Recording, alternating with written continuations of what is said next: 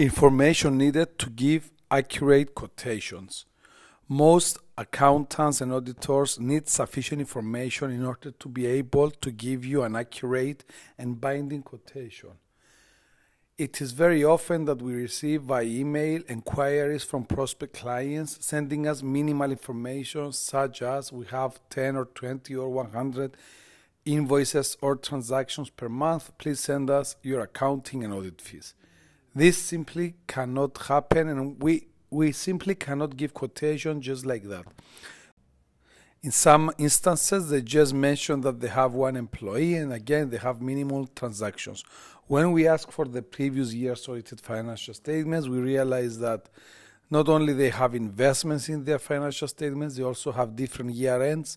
Instead of 31st of December, they had 31st of March they had um, intangible assets, they had lots of expenses, and a huge turnover.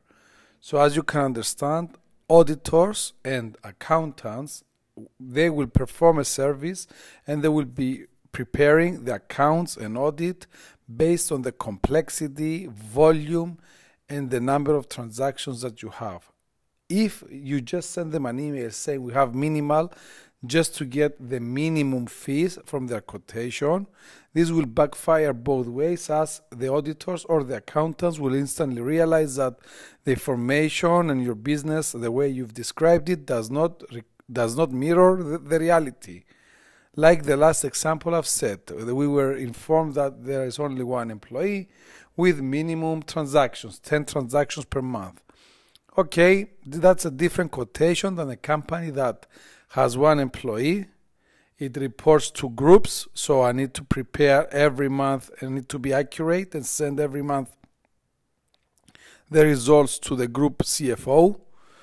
The fact that the year end is 31st of March or not 31st of December means that we need to break down the tax return in two parts and submit it twice.